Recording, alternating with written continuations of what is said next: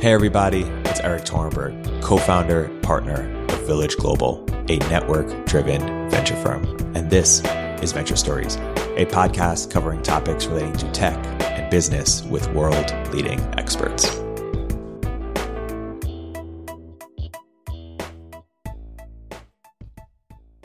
Hello, everybody. Welcome. Uh, we are super excited here at Village to have a very good friend of the firm Pete Flint, a partner at NFX, which is a fantastic uh, venture firm that we've uh, we've done a number of, of co-investments with, and, and we'll do more. We're we're excited to have Pete join us. Uh, in in addition to being a, a, great venture capitalist, Pete is also a fantastic entrepreneur, unicorn uh, entrepreneur, and we are uh, really lucky to to have Pete join us. Pete, thank you for taking the time to uh, to join us here and talk to some some Village Global founders. Yeah, my my pleasure, Erik. Great to be here. Good to see your uh, virtual face and everyone else's. So, um, uh, really good, to, really good to be here.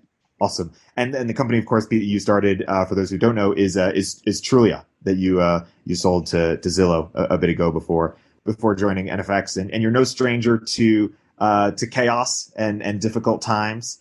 And uh, why don't we why don't we start there? You wrote this this great blog post, I believe, t- 28 moves during a during a downturn uh, right after after COVID hit, and it had sort of three you know different principles. W- why don't you unpack the the different principles in terms of navigating a, a a downturn, and then we'll we'll you know go deeper into into some of them. You know, I think for many of us, sort of in the startup world, it's like we were kind of like you know this uh, sort of barrage of kind of like um, questions and and decisions that had to be faced. And I guess you know I, I you know as as my role today as an investor was kind of many of the portfolio companies and other companies reached out and the sort of experience and perspective I offer is is really more from the fact of the unfortunate reality of kind of seeing you know elements of this twice.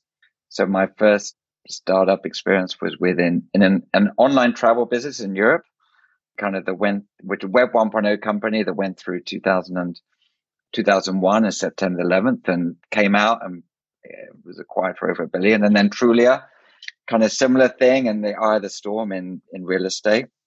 You know, I guess that's you know the, the framework that we use, and NFX is kind of people that don't read our stuff really focuses on frameworks that we we we think about is really three distinct phases. So managing losses, gaining ground, and then managing psychology. And I, I think folks have kind of the managing losses are like, you know, which is really about just like the old plan is the old plan. What is the new plan? Just like a mental kind of bit switch, which is like, okay, this is the focus that that you need to have. And I think that's, you know, six months in, we're kind of, you know, for better for worse, we've made that bit switch. But the really sort of interesting stuff is the how to use the um, this as an opportunity to gain ground. And I think that this is, you know, particularly for startups, just the sort of the notion of a startup, you're small, you have you're less incumbent than the incum you know less incumbent than the incumbents because you don't have customers and enormous revenue and massive teams and real estate. Like you can you can move fast and you should move fast. And so the reason so many startups do actually thrive and come out of these downturns in a great position is because they they see the fast moving water and they kind of go over there this is where the action is and they take advantage of it. And that's that's truly sort of the gift of, of early stage um, startups that they can find the find the opportunity, and there's different ways to do that. And the third, and I think this is I, I, the managing psychology piece, which is really, I think, is particularly challenging, is is also fundamental, and that's both managing your own psychology as a leader and, and a founder, and then also managing the psychology of your team. And I think for all of us, we've you know I think the way that typically you kind of get through tough times is you, you know, go for a walk with a friend or go and chat about things and you get perspective and you sit down and you hug and you cry, whatever the sort of tough thing you're going through. And that's just been really hard for many people for obvious reasons. Um, and I think that's, it's fundamental that, that kind of every individual starts to kind of think about their own psychology and think about the psychology of others and, and kind of really invest in that. Um, so that's, you know, uh, just a kind of short perspective. And Totally. Let, us go deeper into into gaining ground. Uh, what, what's a framework or two that that entrepreneurs should be thinking about in terms of how they can do that, or maybe to make it a bit more concrete, uh, an example or two of, of a company in your portfolio or one that you know that that has done that that could be illustrative for for people on this call. Well, I mean, simple thing is is focus. I think the you know often companies are working across sort of three or four different projects, and they could be sort of you know, and, and reality is that one of them is, you know, fingers crossed hitting right now.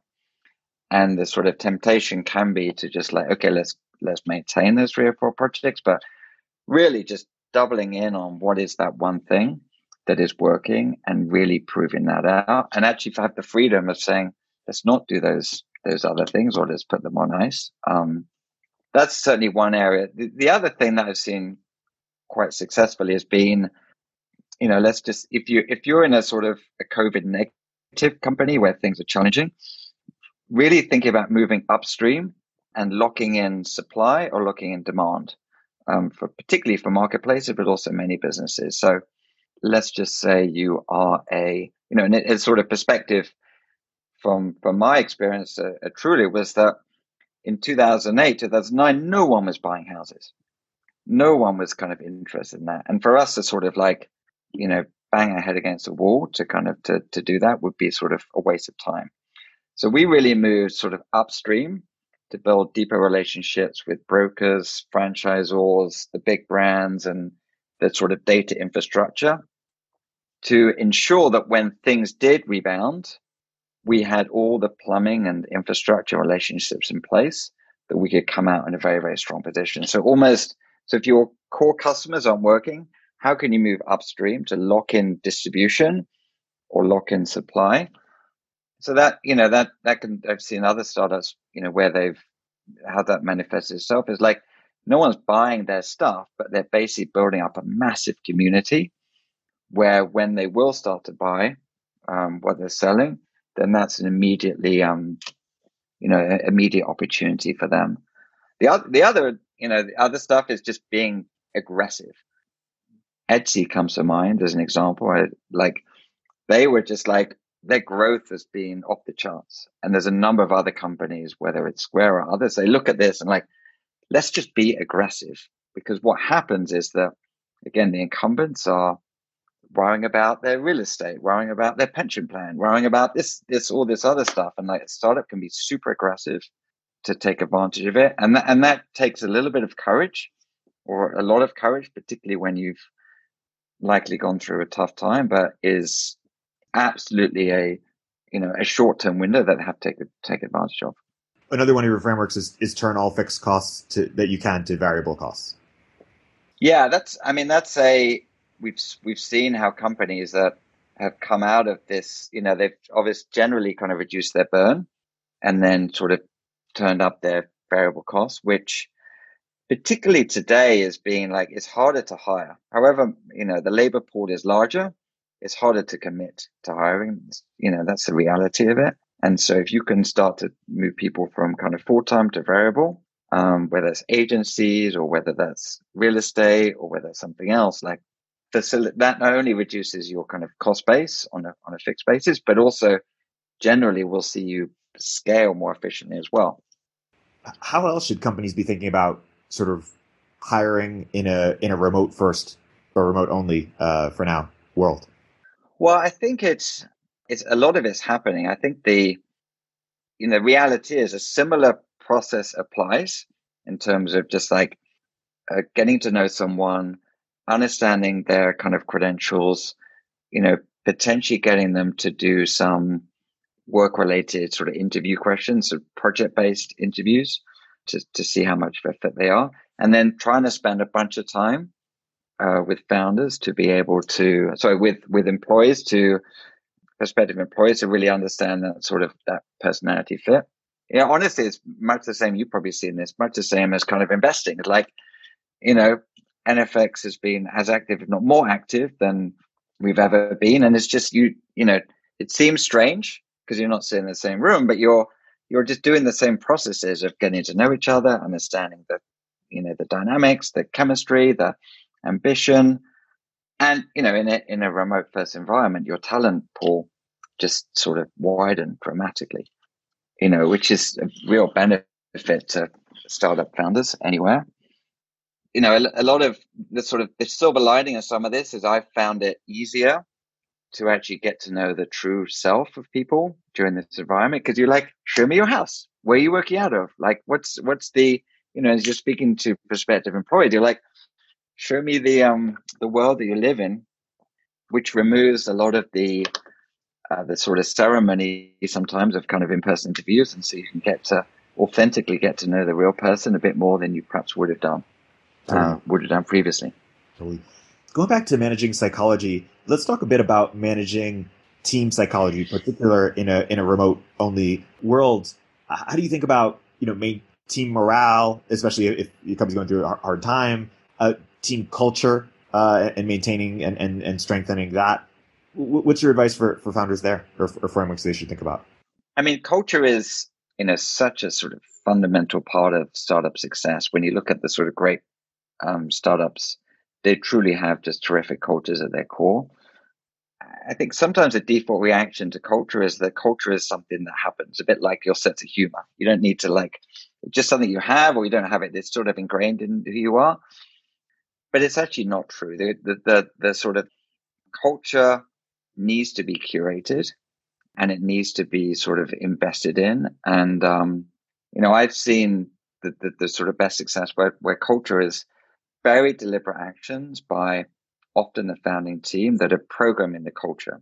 And so, you know, that, you know, whether that's sort of simple things like happy hours, which you used to do, to kind of like more kind of uh, thoughtful things that, that people would do. So the reality is you have to program your culture. And I think there's, I think that's e- particularly hard in a remote work environment because you, you have to create tools or create processes or create rituals that you you do in this environment. And you know, when you're not in the same space, that's harder. But you know, where where I've seen companies investing is investing in the time to get to know each other and what's going on in their lives, particularly in small team team groups where they've you know zoom is, is such a sort of business tool that kind of people are sort of it's it's inherently frankly sterile you kind of have to, you know, it feels very sterile as a as a medium. And so how do you break through that? And how do you, you know, whether it's playing games or truth or dare or kind of, you know, various different kind of fun things that to get to know your colleagues, that needs to be invested in. And then finding things that where companies rituals that you can think are specific to the success of the individual company. But that it, it needs I think you need to put you need to put the investment in. I think a lot of founders are saying, well, we're just going to like, we're going to put this on hold because we, we're going to be back in the office in three months' time. It's not going to happen. And so you kind of, you don't delay on investing in these elements because the, the you know, the, the mental health challenges in workforce are absolute, are very real and very challenging right now. Let, us fast forward a bit let's uh, let's say it's three months from now or six months from now or, or whenever it is where people can now go back and, and work in, in, an office and, and with with not that much risk. How should companies be thinking about the trade off between you know everybody going back to the office, assuming they all live in the same place or in similar places, versus staying full remote versus staying sort of hybrid, uh, remote and in person? How should companies think about the the trade offs or how to do either? Well, I think so.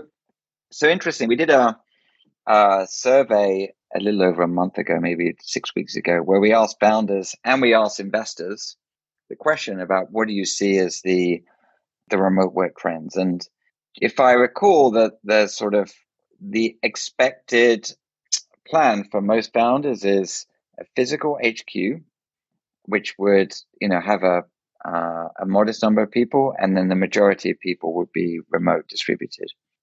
And it seems that kind of having a presence is going to be important. But, you know, I think for the near term, at least, the sort of employer pool would be somewhat distributed. And they would be distributed in a way that if they needed to come to the office, they could come to the office. So not for everyone, but, you know, I think sort of distributed in, you know, an hour or two's drive what was what was interesting in this survey is that we asked um, investors' view of remote companies and if they prescribed a discount or premium to um, to valuations of remote first companies. And interestingly, they the investors thought that remote companies should be discounted in their valuation, which is which is interesting, right? I think you know you could argue that remote first companies could be a premium because they're able to attract better talent at lower cost. And I think what is, uh, and I don't know for sure, but my expectation is what what VCs are thinking is that it's really, really hard to kind of to build an amazing organization that's remote first, that has sort of exceptional productivity, exceptional efficiency, builds an amazing product. And so they're sort of naturally, you know, because reality is there's in the spectrum of kind of successful companies, there are very, very few that are uh, remote first at scale uh, or remote only at scale just because it's so hard. So I, I see this hybrid uh, existing for the foreseeable future, and then some functions are more suited to distributed workforce than than other functions. So I, I see that as being the, the new normal. I think it's going to be it's, it's going to be persistent in that you know once these trends happen, it's very very hard to change them. Just like you know when Google planted its um, office in Mountain View, that does that doesn't change. 20 years on. The, the same is true for the way that you think about this sort of office and dynamic because you can't you can't take this stuff away from people very very easily. And I, I wonder if it's just going to take a GitLab or you know one of these just examples who've who've sort of done it from the beginning and went all in to become you know mega unicorn decacorn companies for investors and other people to say okay it can be done it's viable and because as you mentioned just the, the access to global talent the you know not having to pay for real estate. Uh, I mean, there's uh, in certain it, it makes a lot of sense. Yeah, I think I mean, and there are certain products and certain companies that are better suited than others, obviously. So, you know, the sort of open source software world totally. is, you know, is one area where historically has been sort of um, a hotbed of this because it's the sort of type of people that work on those projects. But, you know, I don't know what's an example like car manufacturing. Yeah. It's like it's not going to be, you know, it's not going to be so easy to kind of to to do that. Totally. Let's talk about fundraising during this uh, during this time. So you know, some people here, to the extent they're fundraising, they might be raising their seed, they might be raising their A, they might be raising a bridge. Some people have an easier fundraise, some people have a harder fundraise. Talk about what's different uh, in, in, the, in this fundraising landscape. You just had a great post on it today and particularly what how should founders approach it differently and, and what you know what framework should they understand in terms of how investors are, are looking at it during this time yeah you know as i as i speak to other kind of vcs i actually think um the fundraising but i don't know whether you're seeing this as well but the fundraising velocity has kind of picked up that there's like so many deals and that may be a reflection of the stock market and nasdaq and and reaching in many of these tech companies reaching highs but fundraising has picked up, and I, I think the but I wouldn't say that's universal. I think there's also a bit of a bifurcation that's going on that sort of known teams are raising very, very quickly, um, or, or, teams that there's a sort of a, stamp of kind of credibility, I guess, for want of a better word, that they're sort of known quantities. Being it's been easier for them to raise um, in this environment. The major major hurdle that some founders face in kind of getting the business, getting kind of funding over the line is really solving for this question of relationship, empathy, trust, you know, those sort of, how do you know that this is kind of the real deal, which is, you know, not sitting in, not sitting next to someone or going around the office and, and having that kind of exposure to the sort of the, the physical and touching and feeling the, the kind of company. And so the more founders can invest in um, proxies to help that, the better it is. So thinking about kind of how do you how do you as a founder how do you give proxies for trust? Kind of one is to just to be sort of your authentic self to kind of to founders to really sort of go beyond the kind of PowerPoint and just be kind of who you are. Two is to double down on on on kind of referrals and references and you know if you're if a founder was pitching to me and they found three people that they knew would also kind of email me and say, Hey, you know, Bob is a, an amazing founder. You know, you should definitely take, um, take their money. Uh, you should definitely invest in that company. And then customers as well, like, you know, getting customers to kind of, you know, more color around the customers and the product. So trying to find proxies for that trust is critical. And that, you know, I think that's the downside, the negative, which is, um, is around this, you know, the, this exclusivity of Silicon Valley. That it makes it harder for people that don't have networks to kind of raise capital, which I think is a is a systemic problem in the valley. But you know that those, you know, I think that that that's kind of what I'm hearing from other investors that um trying to find proxies for trust. So those are the you know there are sort of simple things from kind of investing in your your home setup, you know, high quality cameras and lighting and and all the rest of it, which makes a difference as well. Totally. Yeah, I want to go back to, to managing our, uh, the founder psychology because you, you know, were building a real estate company during the 2008, you know, uh, crisis, and then you know went on to a you know IPO and merger. How did you get through it? Uh, share more about a bit, you know, bit of your own personal journey. You know, the founder is not to, supposed to show fear and have all the answers, but we all know that's that's BS. How did you get through it? And, and what sort of takeaways do you take from that you advise founders? Well, I, you know, I remember the sort of this stuff viscerally because it's a very it's a very um challenging time. You're you expect you as a founder, you're you're sort of you know at least expected uh, to have the answers and to be the captain of the ship, and you have no idea where you're navigating, what's going on. So it's it's a very a very challenging time. I think what the comfort that I had through this was was going through it in 2001, not as a CEO, but seeing how that kind of played out. And, and I frankly was sort of like, you know, very rational. So there's, there's either two scenarios here. The kind of like either sort of, you know, in 2008, the economy is coming to an end, which we're all screwed in that environment. And like, you know, global bankruptcy is a disaster. Let's just go back to rural farming again, or things will come back. And you kind of have to believe that things will come back. So you just need to sort of discount this sort of like the real negative downside scenario. And you have to believe that things will come back. And what I went through in, in 2001, which was like, are we going to have global World War Three?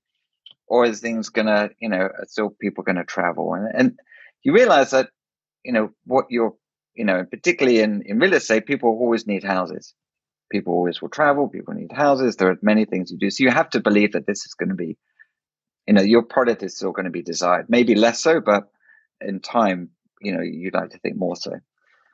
So you kind of, you know, have to sort of position yourself in that environment.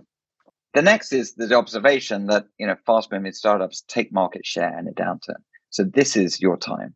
This is absolutely your time. You have to feel that this is, you know, while you digest the kind of economic or human tragedy of this, you kind of need to say this is this is my time to be aggressive and this is our time as a company to to to, to lean in and and and go for it because market share is just you know compounds during these these times so so that i think there's that that sort of mental sh- mental shift i think from a communication perspective what was helpful for me was to one is to to open up open up transparency you know i think you you have the courage to know that this is this is a path forward, but also open up transparency about how the business is doing.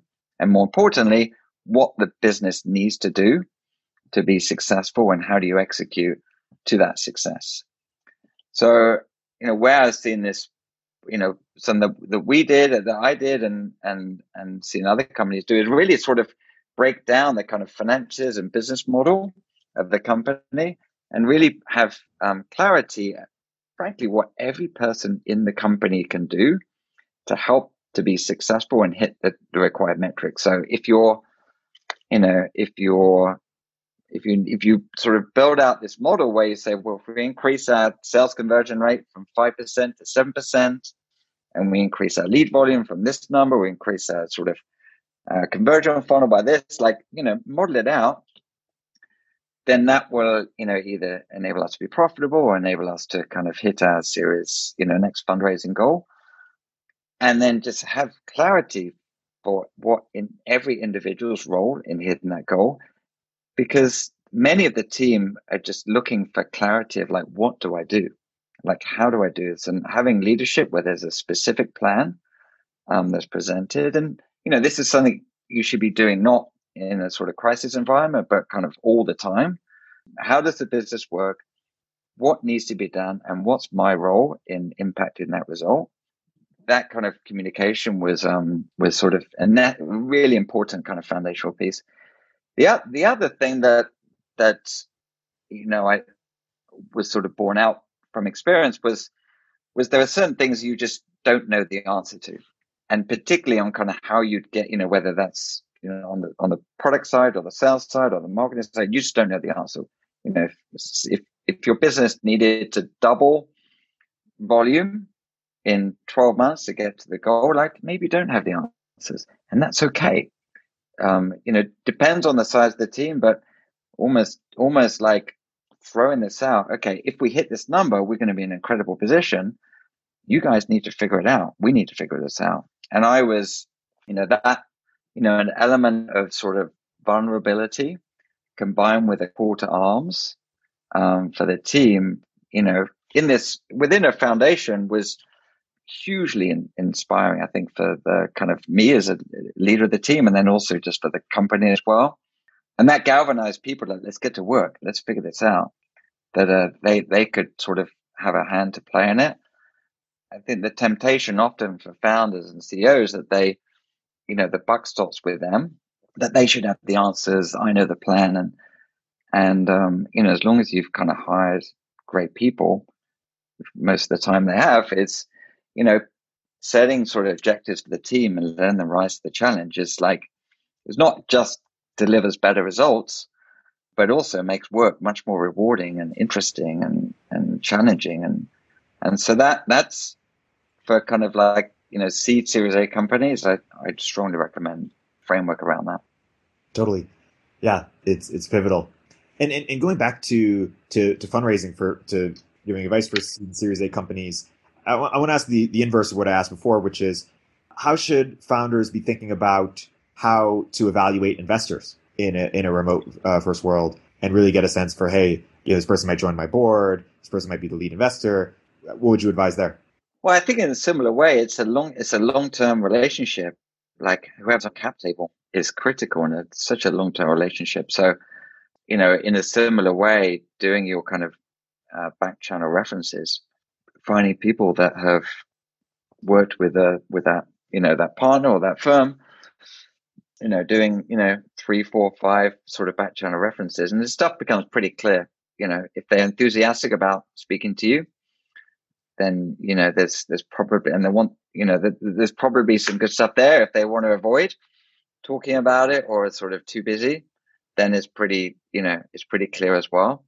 So i think just finding kind of those those back channel references the other thing just you know who knows how that this sort of world will work work out but i think there's you know I, I would encourage founders to you know both find investors that are willing to do the work in this environment and just can be kind of helpful, whether there's customers or whether it's advice or recruiting, and just do the work to help them. And then also just to be around in three years' time. Some, you know, particularly kind of like a bigger rounds.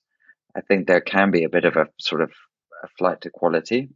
And so could I, and I think our world is being rewired right now. And who knows exactly where the world is going to be, but um, I think I think being being an environment where just like you see the sort of you know many incumbents in in traditional industries are, are sort of falling by the wayside it's possible the same is going to happen in vc that kind of like you know they, is this company going to be around in in a few years time and that's hard to tell but i would be really thinking hard about that as well how honest should founders be w- with their existing investors particularly when they're going through tough times and of course you know you want to say you know be, be honest. But I guess what is sort of the tension between sharing everything that's on your mind versus sharing, you know, the need to know stuff? How how you know proactively transparent should founders be with their investors? What, what shouldn't, if anything, founders share with it, with their investors? Gosh, well, I mean, I I would absolutely lean on the kind of bias of of being way more open than perhaps you might traditionally be. From my own experience as a as a founder and raised money from great firms like Sequoia and Accel, and I, I you know when things were bad, I sort of sometimes resisted the temptation to kind of share that information with them just because I I was sort of worried about the negative downstream consequences of that. And uh, there was one particular instant where I we were kind of relaunching the website, and it was a complete disaster. The metrics tanked, disaster. And I'd been hyping this up for the previous two three months, and what happened, you know, what happened was I sort of I I didn't I would try to fix it before sharing it, and again things dragged on. It was a big, just a huge disaster. And it was only probably after about a month that I sort of I shared the news with the investors, and they were frankly very super supportive, very helpful, giving kind of guidance about how to sort of reverse the situation. I should have done it, you know, a month ago, and I spent a lot of kind of mental cycles thinking like, should I share this? Shouldn't I share this? Shouldn't I share this? Like, and then after that point, I was like, all right, screw it. We're like open book. They're part of the company every piece of good news and bad news was shared, you know. So they, you know, they were, you know, I copied my board in on, on my kind of, uh, not the level of the kind of like senior management notes, but the kind of like company updates and was fully transparent. And I'm not sure they read all that content, but it created a much better relationship with their board because they knew all the good things and they knew all the bad things. And also there were tactical things that they could help me with all the time. You know, I, I open up fully. Um, and I think you have, you know, it's, it's often said, but a lot of founders have a sort of imposter syndrome that they're like, okay, I don't know how to navigate. I've raised this money. I'm trying to do this job. It's the biggest job I've ever had. I don't know, you know, what am I supposed to be? And like, and I think there's sort of a natural tendency to kind of close up and trying to put on a, put on an image and it never works. It never works. You have, you know, to, to be a transparent, authentic self is is necessary to, to enable the um, the board to be and investors and team to be truly on your side. I want to go back to what we were talking about in, in gaining ground, uh, particularly um, your recommendation on moving upstream during a, a pause in buyers in, in, in, in the company's target markets. Can you give a, an example of this, or, or, or a couple examples, or, or an anecdote of, of, of, what a process looked like and any challenges or surprises d- during it? Well, I think you know honestly, a lot of it comes down to sort of um, instrumentation of your metrics, and I think you know let's just take um, an example. If you're if you're measuring success by revenue in this environment, you actually uh, you know depends on the company, but you may actually just be like, frankly, look at the wrong metrics. Because you're not realize you don't realize that you know that you you may be gaining ground but you, you, feel like you're missing your metrics. So there's there's the other way to frame it is thinking about market share as a kind of as your key metric if that's possible or in terms of the sort of upstream kind of funnel metric so you know a very sort of you know simple example would be would you know moving upstream is thinking like if you're a i don't know a mattress company uh, and you're trying to sell mattresses if you're looking at your SEO ranking, for instance, like it may be that no one's buying mattresses right now, or less people are, but you're seeing your kind of SEO ranking and all the leading indicators of that grow up, go up and up and up, then you're actually going to be in a good position when kind of things bounce back and people are buying mattresses. Um, maybe mattresses is probably a wrong example. Cars, maybe a better example. Like people are, you know, your your kind of SEO metrics are increasing your your influencer metrics, your demand side metrics are going up and up and up. And similarly on supply side, if your if your sort of your number of SKUs are increasing dramatically, maybe less stuff is being sold, but you're building liquidity and scale on the supply side over time, then that would be beneficial. And I, I think the, you know, give yourself permission to kind of reframe the metrics to think about, okay, long term success of the business rather than sort of be dependent on the short term economic cycles or or consumer trends that are happening right now. Think of, think about those sort of long term metrics. If this company will be successful in five years' time, not necessarily the revenue you have today, but the customer relationships, the community relationships, the brand you've built, the um, the technology platform. Try and try and sort of give yourself the benefit of something that is, you know, what what will help this company be successful in a few years' time from now. I want to zoom out a, a little bit. You you ran a bit about this. You talk a little bit about this. The idea, the the mental shifts one needs to make from being a, a founder to a CEO, uh, especially as the as the company starts to to grow a little bit. Why don't you talk about that, the evolution from a founder to a multifaceted leader? There's, there's a sort of couple of experiences that I've gone through and sort of seen others go through. One is the, you know, I, I, think it's also just realizing that most startup founders generally are kind of the product manager first. And um, product managers, you know, often really good at kind of having empathy for their customers, to try to kind of to build things and to and to have a sort of insight into what the future looks like. And there's that transition from being kind of a, a product manager to a um, to a company manager, and that can often can, can often be a hard thing for kind of certain people to go to go through. I think some of the processes that that that kind of I've gone through is one is certainly to start to level up your communication. So rather than you know it's an area that often is underinvested in. As companies scale, you need to kind of level up your communication. And what that sort of practically, not necessarily talking more, but having more clarity about what the company's purpose is and effectively what's the North Star. What is the North Star for the company? And this can be, you know, one of the challenges that mo- many startup founders face is that they have a sort of a large number of sort of conflicting constituents in their organization. So, you know, whether you, in in the sort of phase one, you have just employees. You have a startup, you have a team, you have no customers, no revenue, no partnerships, and so you start start with employees, and then you add in investors, you add in customers, you add in partnerships, um, and and the sort of the list goes on, and you end up having to make these trade off decisions about am I who am I trying to please here, and having real clarity about what the company's mission is and what is almost a stat ranking of these stakeholders and constituents as you scale is not only critical from a communication perspective, but also enables you to kind of make um, faster, easier decisions. So, an example from my time at, Trulia was that you know, with two-sided marketplace, consumers on one side, and then agents and the real estate industry on the other side, and you know many two-sided marketplace, whether they're Airbnb or, or Trulia, I have to kind of make this navigation between who am I really focused on? And of course, the answer is both, but you kind of have to pick a side.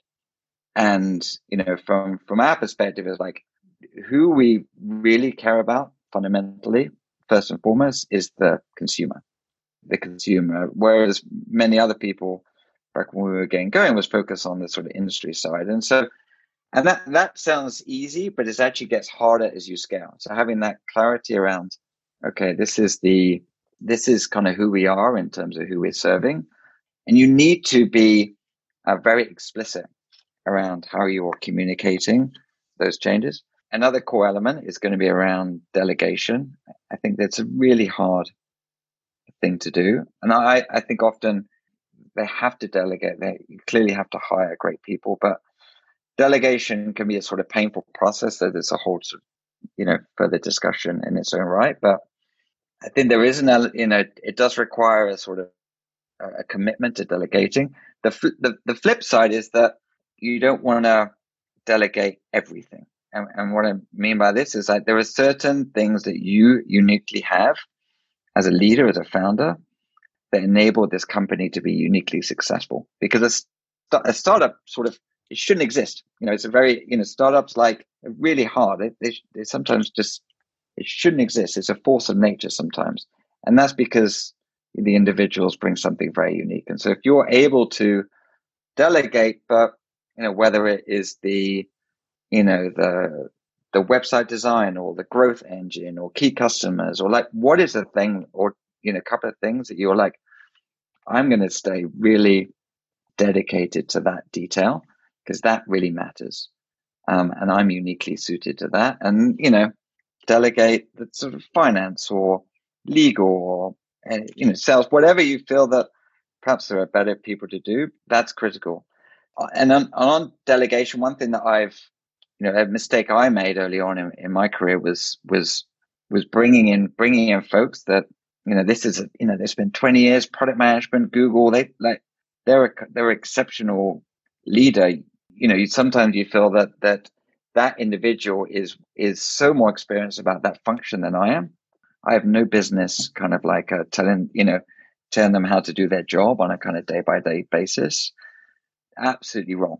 You know the, the a very thoughtful committed onboarding is um, absolutely absolutely critical. I remember doing a doing a um, podcast not long ago with April Underwood, who worked with Stewart at Slack, and she talked about onboarding process, which frankly was she described as an eighteen month process, and that process of of kind of onboarding with is just necessary. And April's super talented, and it may it may feel uncomfortable that level of kind of onboarding, but it's necessary to set the direction because often senior people when they come on board they they follow the same playbooks that they've had previously in the previous organization which is you know sometimes that's useful but most of the time you kind of need them to change the specific playbooks that they're using.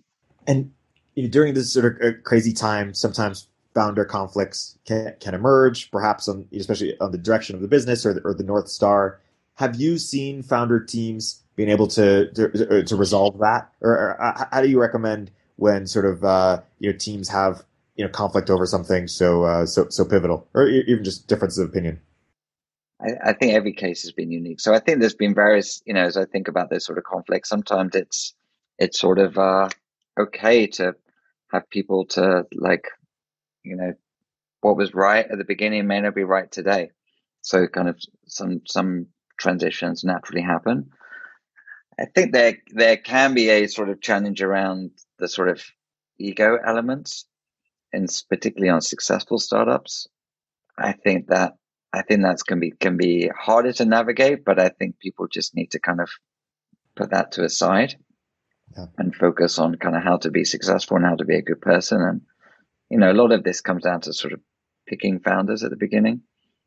But I I, I don't know if there's a sort of framework that I've seen that that is sort of universal in terms of navigating navigating these situations.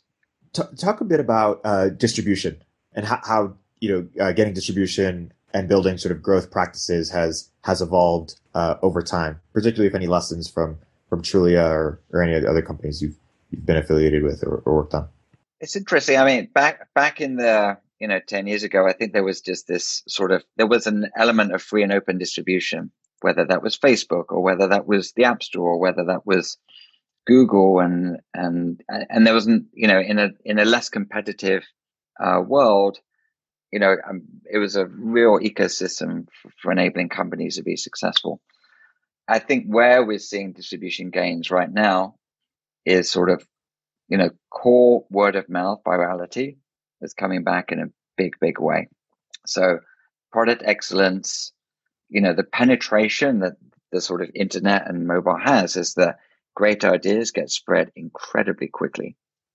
And I think that sort of, you go back to this sort of notion of growth hacking, right? So, and it, it literally was sort of an engineered process. And that, that's not completely disappeared, but the sort of the commitment and the art to build an exceptional product where that itself spreads through word of mouth and through the quality of the service is truer today than ever before. Great products, whether they're B2B or B2C, do get spread because the sort of channels of communication between individuals are are much freer and open. So so there's never a substitute for kind of building great products.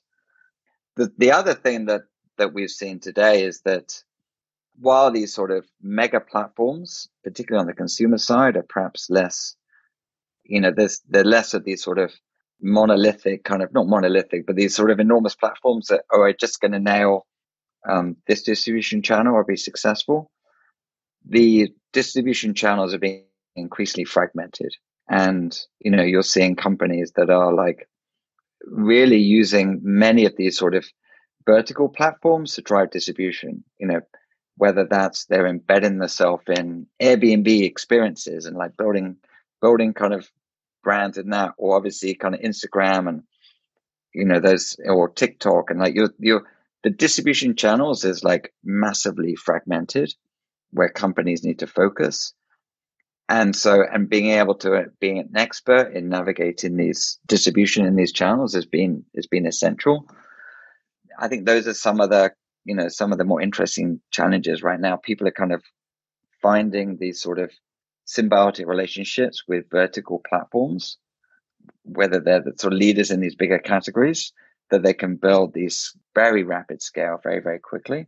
And in particular, I think in in a COVID time where there's been this, you know, the, the lack of equilibrium where you're seeing either sort of supply side or demand side changes, where that's open up that's open up opportunities for new startups. We were talking. Uh, I wanted to get into where you're excited to to invest nowadays. I, I understand you're spending time in, in labor marketplaces, and you've always uh, obviously spent time in, in real estate. So maybe talk about why you're excited about labor marketplaces and and where you see uh, real estate going. Yeah, so I mean, the NFX, one of our core theses around network effects, um, both B2B and B2C. So some of the areas where we've been more active in has been um, labor marketplaces. Right now, we're just seeing the future of work just change dramatically. Uh, so we just see kind of like fundamental opportunities around um, labor marketplaces and the future of work more broadly, and we we see that as a very interesting area. So, and that is frankly, as work becomes increasingly digitized, then that creates more opportunities in that environment across the board, whether that's new areas such as remote work, or whether that is traditional areas um, such as healthcare and construction, where we where we see labor marketplaces popping up in whole manner of different verticals. Prop tech, you know, real estate is just like such an enormous asset class that we see huge opportunities uh, continue to happen there you know, I, I think it's across the board where it's fixing the transaction, whether it's the way people are li- living today. I mean, the way we live is completely different than it was, um, you know, six months ago and in many different ways. So the way that we live is, is changing. And then just advances in technology enabling transformations in construction or design or planning or building. Th- those are very interesting areas as well. And I guess some other areas we've been looking at is is um, gaming and sort of you know gaming is my partners in particular are kind of real experts and founded massive gaming companies. So we think that's that's a really interesting area as well. Perhaps in, in, in wrapping up here, what, what, do you think your next uh, next blog post w- will be on, or or any other sort of last words to our, our founders that we haven't yet uh, gotten to gotten to talk about? You th- but you think is uh, is important that people should be thinking about for the for the months ahead as we sort of think about beginning to transition? I think uh, I think for many people, it's just taking every every day and week as it comes. Right now, I think that's those, those are the questions. I I think there's so many things that uh, founders are trying to figure out right now. So I, I, don't have a specific topic in mind right now, but I'll, I'll come back to you on that one. Totally, and, and you'll you'll you'll come back. We'll do another another another episode. Pete, thank you so much for coming and talking to uh, Village Global founders and, and spending uh, time with us. And and hopefully, uh, you know, uh, one or two of these uh, will be an NFX founder founder someday in, in later rounds. But uh, but on behalf of our, our founders, we really appreciate the the time that you spent to talk to us. Awesome, my pleasure. Great to great to be with you today.